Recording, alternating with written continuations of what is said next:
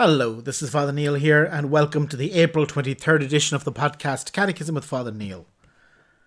Today we'll be looking at numbers 871 to 896 of the Catechism.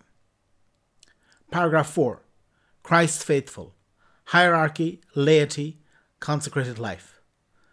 The Christian faithful are those who, in, inasmuch as they have been incorporated in Christ through baptism, have been constituted as the people of God for this reason, since they have become sharers in Christ's priestly, prophetic, and royal office, in their own manner they are called to exercise the mission which God has entrusted to the Church to fulfill in the world, in accord with the condition proper to each one.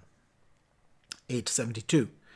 In virtue of their rebirth in Christ, there exists among all the Christian faithful a true equality with regard to dignity, and the activity whereby all cooperate in the building up of the body of Christ in accord with each one's own condition and function. 873. The very differences which the Lord has willed to put between the members of his body serve its unity and mission. For in the Church there is diversity of ministry, but unity of mission. To the apostles and their successors, Christ has entrusted the office of teaching, sanctifying, and governing in His name and by His power. But the laity are made to share in the priestly, prophetical, and kingly office of Christ. They have therefore in the church and in the world their own assignment in the mission of the whole people of God. Finally, from both groups, hierarchy and laity, there exist Christian faithful who are consecrated to God in their own special manner and serve the salvific mission of the Church through the profession of the evangelical counsels. 1. The hierarchical constitution of the Church. What is ecclesial ministry? 874. Christ himself is the source of ministry in the Church. He instituted the Church. He gave her authority and mission, orientation and goal in order to shepherd the people of God and to increase its numbers without cease, Christ the Lord set up in his church a variety of offices which aim at the good of the whole body. The holders of office, who are invested with a sacred power, are in fact dedicated to promoting the interests of their brethren, so that all who belong to the people of God may attain to salvation. 875. How are they to believe in him whom they have never heard of? And how are they to hear without a preacher? And how can men preach unless they are sent? No one, no individual, and no community can proclaim the gospel to himself. Faith comes from what is heard. No one can give himself the mandate and the mission to proclaim the gospel. The one sent by the Lord does not speak and act on his own authority, but by virtue of Christ's authority, not as a member of the community, but speaking to it in the name of Christ. No one can bestow on himself. No one can bestow grace on himself. It must be given and offered. This fact presupposes ministers of grace, authorized and empowered by Christ. From him, bishops and priests receive their, the mission and faculty, the sacred power, to act in persona Christi Capitis, in the person of Christ the head. Deacons receive the strength to serve the people of God in the dia- diaconia of liturgy, word, and charity, in communion with the bishop and his presbyterate. The ministry in which Christ, Christ's emissaries, do and give by God's grace what they cannot do and give by their own person is called a sacrament by the Christian tradition. Indeed, the ministry of the Church is conferred by a special sacrament. 876. Intrinsically linked to the sacramental nature of ecclesial ministry is its character as service, entirely dependent on Christ, who gives mission and authority. Ministers are truly slaves of Christ, in the image of Him who freely took the form of a slave for us. Because the word and grace of which they are ministers are not their own, but are given to them by Christ for the sake of others. They must freely become slaves of all. 877. Likewise, it belongs to the sacramental nature of ecclesial ministry that it have a collegial character. In fact, from the beginning of his ministry, the Lord Jesus instituted the twelve as the seeds of the new Israel and the beginning of the sacred hierarchy. Chosen together, they were also sent out together, and their fraternal unity would be at the service of the fraternal communion of all the faithful. They would reflect and witness to the communion of the divine persons. For this reason, every bishop exercises his ministry from within the episcopal college, in communion with the Bishop of Rome, the successor of St. Peter and the head of the college. So also priests exercise their ministry from within the presbyterium of the diocese under the direction of their bishop. 878. Finally, it belongs to the sacramental nature of ecclesial ministry that it have a personal character. Although Christ's ministers act in communion with one another, they also always act in a personal way. Each one is called personally, You follow me, in order to be a personal witness within the, commun- the common mission to bear personal responsibility before Him who gives the mission, acting in His person and for other persons. I baptize you in the name of the Father and of the Son and of the Holy Spirit. I absolve you. 879. Sacramental ministry in the Church, then, is a service exercised in the name of Christ. It has a personal character and a collegial form. This is evidenced by the bonds between the Episcopal College and its head, the successor of Peter, and in the relationship between the bishop's pastoral responsibility for his particular church and the common solicitude of the Episcopal College for the Universal Church. The Episcopal College and its head, the Pope. 880. When Christ instituted the Twelve, he constituted them in the form of a college, or permanent assembly, at the head of which he placed Peter, chosen from among them. Just as by the Lord's institution, St. Peter and the rest of the apostles constitute a single apostolic college, so in like fashion the Roman pontiff, Peter's successor, and the bishops, the successors of the apostles, are related with and united to one another. 881. The Lord made Simon alone, whom he named Peter, the rock of his church. He gave him the keys of his church, and instituted him shepherd of the whole flock. The office of binding and loosing, which was given to Peter, was also assigned to the College of Apostles, united to its head. This pastoral office of Peter and the other apostles belongs to the church's very foundation and is continued by the bishops under the primacy of the Pope. 882. The Pope, Bishop of Rome and Peter's successor, is the perpetual and visible source and foundation of the unity both of the bishop and of the whole company of the faithful. For the Roman pontiff, by reason of his office as vicar of Christ and as pastor of the entire church, has full, supreme, and universal power over the whole church, a power which he can always exercise unhindered. 883. The college or body of bishops has no authority unless united with the Roman pontiff, Peter's successor as its head. As such, this college has supreme and full authority over the universal church, but this power cannot be exercised without the agreement of the Roman pontiff. 885. Sorry, 884. The College of Bishops exercises power over the universal church in a solemn manner in an ecumenical council, but there is never an ecumenical council which is not confirmed or at least recognized as such by Peter's successor. 885. This college, insofar as it, compri- as it is composed of many members, is the expression of the variety and universality of the people of God and of the unity of the flock of Christ, insofar as it is assembled under one head. 886.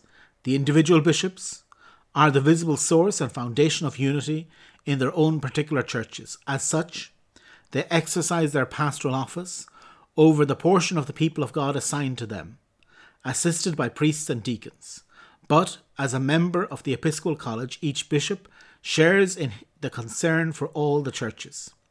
The bishops exercise this care first by ruling well their own churches as portions of the universal church, and so contributing to the welfare of the whole mystical body, which, from another point of view, is a corporate body of churches.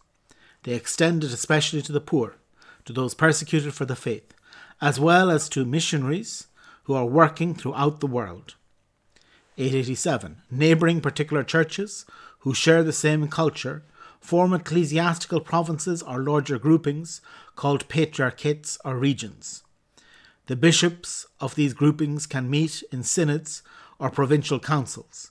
In a like fashion, the episcopal conferences at the present time are in a position to contribute in many and fruitful ways to the concrete realization of the collegiate spirit. The Teaching Office 888. Bishops, with priests as co workers, have as their first task to preach the gospel of God to all men in keeping with the Lord's command. They are heralds of faith who draw new disciples to Christ. They are the authentic teachers of the apostolic faith, endowed with the authority of Christ.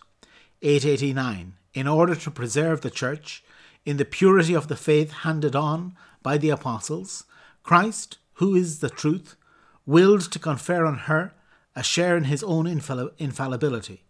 By a supernatural sense of faith, the people of God, under the guidance of the Church's living magisterium, unfailingly adheres to this faith.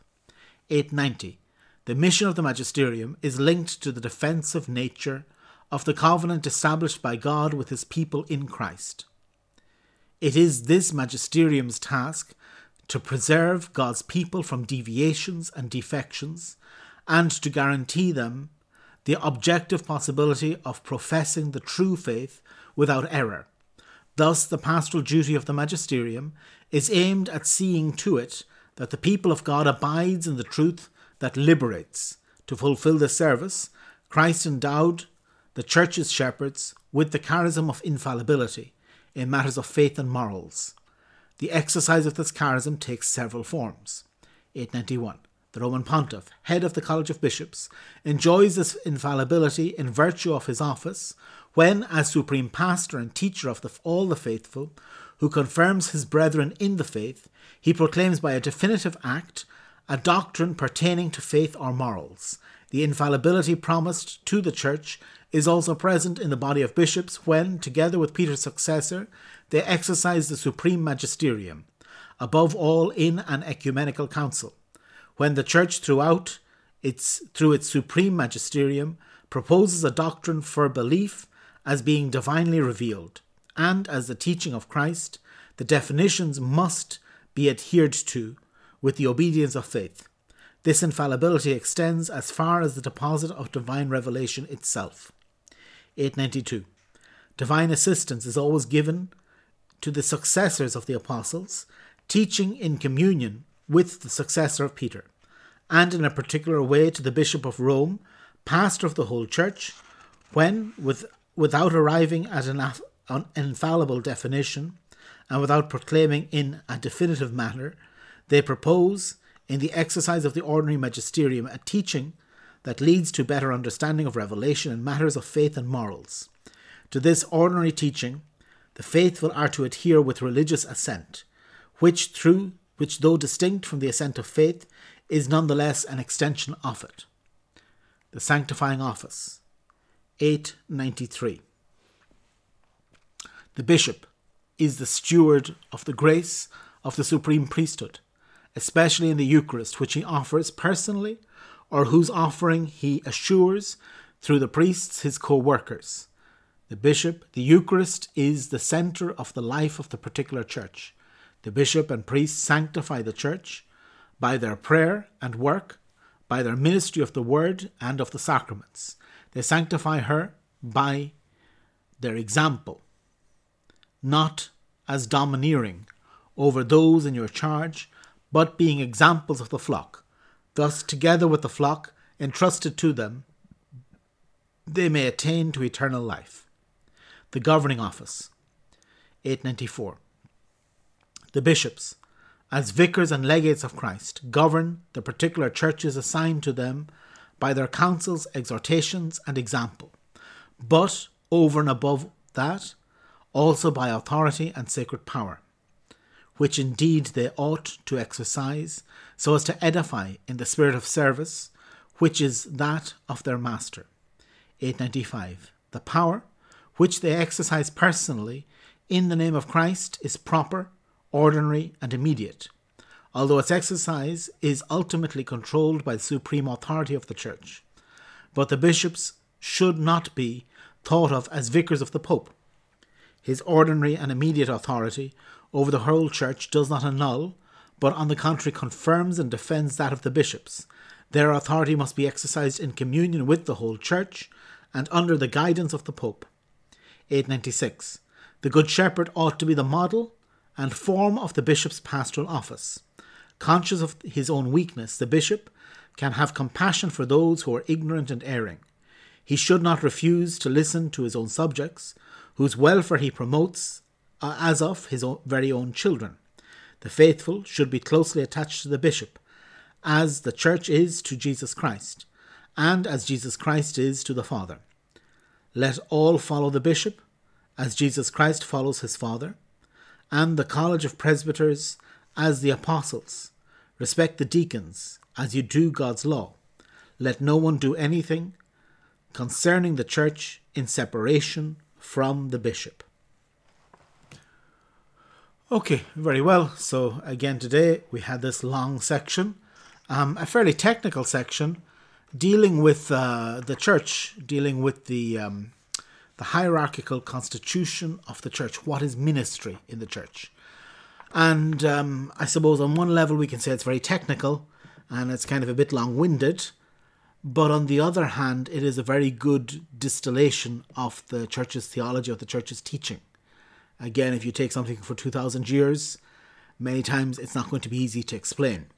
And yet here it does it very well. Again, these are the sections that you can read over again if you've got any particular question about them. Um, I mean, it, it's dealing with these three uh, types of govern uh, of uh, these three uh, munera is the is the word in Latin. These three powers, these three gifts, these three ministries that's that, that are exercised in the church: the governing, and the sanctifying, and the teaching, and showing how these um, how the bishops in particular exercise these. That this is something that is exercised within the church as a ministry remembering also always that ministry means being small, that the ministers are the one who are meant to be small, looking after the others. Sometimes it might seem uh, different to that, but this is the ultimate goal of ministry to put down your life, lay down your life in favor of others, to serve them. And the ordained ministers are called to serve in a special way. That's why bishops and priests don't marry, so that they can serve the body of Christ. In a sense, this world, we've lost the sense of service. So often we think of me, and this is why so many, uh, so many people have problems. This is why some priests and bishops have great problems because they're just looking out for themselves. The same way, it's the reason why some marriages break down because they're looking out for themselves. You know, a father or a mother can't be a good parent if they don't put their children first, if they don't serve them. The same way a priest or a bishop can't be a good uh, minister if he if he doesn't put the people before himself, put what's best for the people. And again, in the same way as with a parent, it's not a matter of doing what the child wants. You know, it's very easy in a sense to be the, a, a, a, to be a popular parent if you always do what the children want. If every time they want to buy sweets or candy at the grocery store, uh, that you always give them what they want. And unfortunately, if you do like this, you're creating a monster. And the same thing runs true for the spiritual life that if the bishop or the priest or also the deacon is not serving, which is different to people pleasing, which is different to Saul in the Old Testament, who has this great fault. He's a fantastic king, but he's a great fault that he's always trying to please the people. And because of this, God ultimately rejects him. And we need to see this also ourselves that it's not about pleasing people, it's about discovering how to serve, how to put that, how to help them. And so this this whole section again, I won't say much more about it, but this whole section is putting all this in context and also showing how it works in communion. Again, the point I always come back to the church works in communion. You take the spirit of communion out of it, and then the bishops won't get on with the pope. The priests won't get on with their bishop. The, the, the, the lay faithful won't get on. The people just end up fighting, end up looking for their own corners, which is the unfortunate reality in some of our churches, some of our um, ecclesial uh, communities. The people are just looking for themselves and fighting over things. And sometimes it doesn't matter what it is. It can seem to be a very noble fight for some great principle of doctrine, some great principle of whatever. But we convert the Christian faith into an excuse to think that we are better than our brother or our sister. And if you think you're better than your brother or your sister, then ultimately you're not Christian. Ultimately you're a pagan. I'm sorry to say it. And that this is why this, this to have communion is so important. To be able to serve is so important. To, to this is what this uh, section, as I say, this complicated section, but a section is trying to get across this very important truth that the church has to be built on communion and service, and that this is the only way that the church can make sense today. So, very well, I've spoken too much, but anyway, we'll continue tomorrow, and tomorrow we'll look at numbers 871, sorry, excuse me, 897 to 913. God bless.